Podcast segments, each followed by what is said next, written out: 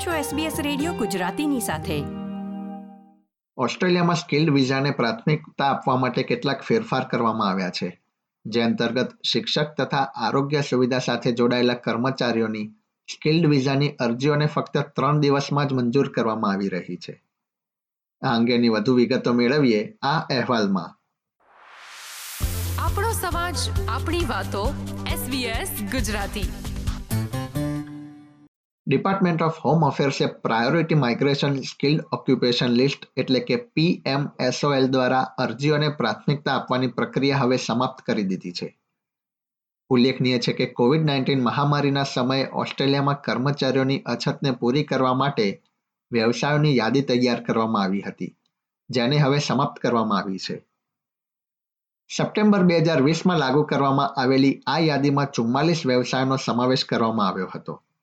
જેમાં engineers chef accountants પ્રોગ્રામર્સ અને pharmacist તથા નર્સ અને ડોક્ટર જેવા વ્યવસાયોનો સમાવેશ થતો હતો. તેમાં શિક્ષણ સાથે સંકળાયેલા વ્યવસાયો સામેલ કરવામાં નહોતા આવ્યા. ડિપાર્ટમેન્ટ ઓફ હોમ અફેર્સના જણાવ્યા પ્રમાણે નવી મિનિસ્ટરિયલ ડિરેક્શન નંબર હંડ્રેડ મુજબ ડિપાર્ટમેન્ટના કર્મચારી આરોગ્ય અને શિક્ષણ સાથે સંકળાયેલા વ્યવસાયોને પ્રાથમિકતા આપી શકે છે. ડિપાર્ટમેન્ટના પ્રવક્તાએ એસબીએસ ન્યૂઝને જણાવ્યું હતું કે આ અરજીઓ ફક્ત ત્રણ દિવસમાં મંજૂર થઈ રહી છે. આ ફેરફાર તમામ સ્કિલ્ડ વિઝા નોમિનેશન તથા વિઝાની અરજીઓને લાગુ થાય છે, જેમાં ટેમ્પરરી, એમ્પ્લોયર સ્પોન્સર્ડ અને રિજનલ વિઝાની નવી અરજીઓને પણ લાગુ થશે.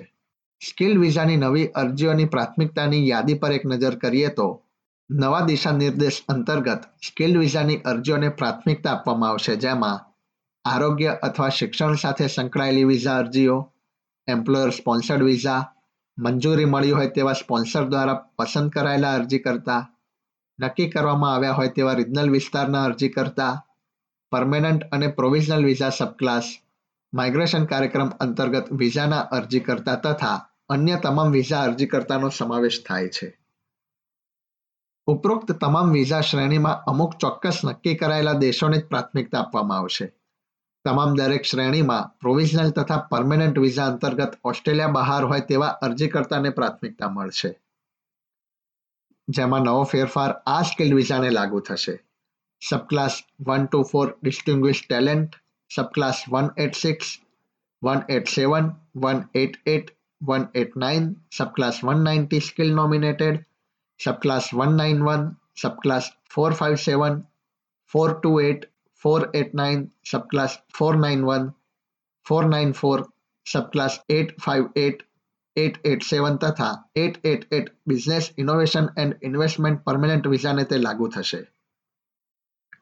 ડિપાર્ટમેન્ટ ઓફ હોમ અફેર્સના પ્રવક્તાના જણાવ્યા પ્રમાણે, અગાઉ પ્રાથમિકતા આપવામાં આવી હતી તે પ્રણાલીમાં વધુ સમય લાગતો હતો તથા તે પ્રક્રિયા ખૂબ જ જટિલ હતી.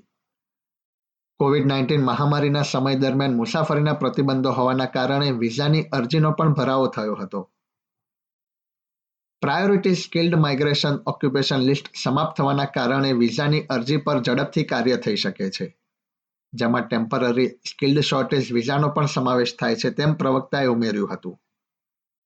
ડિપાર્ટમેન્ટ ઓફ ઇમિગ્રેશનના ભૂતપૂર્વ સેક્રેટરી અબુલ રિઝવીએ જણાવ્યું હતું કે નવા ફેરફારોના કારણે વિઝાની પ્રક્રિયા હવે ઝડપથી થઈ શકે છે.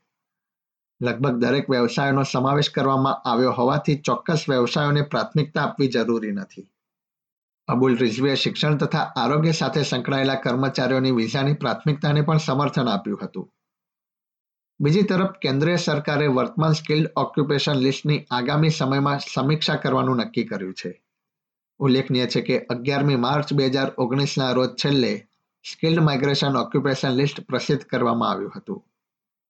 તાજેતરમાં ગ્રેટન ઇન્સ્ટિટ્યૂટ દ્વારા કરવામાં આવેલા અભ્યાસની ભલામણ મુજબ, જે માઇગ્રન્ટ વાર્ષિક પંચ્યાસી હજાર ડોલરથી વધુ કમાણી કરતા હોય તેને નોકરીદાતા દ્વારા કાયમી ધોરણે સ્પોન્સર કરી શકે, જ્યારે સિત્તેર હજારથી વધુ કમાણી કરતા માઇગ્રન્ટ્સને ટેમ્પરરી સ્પોન્સરશિપ આપવી જોઈએ.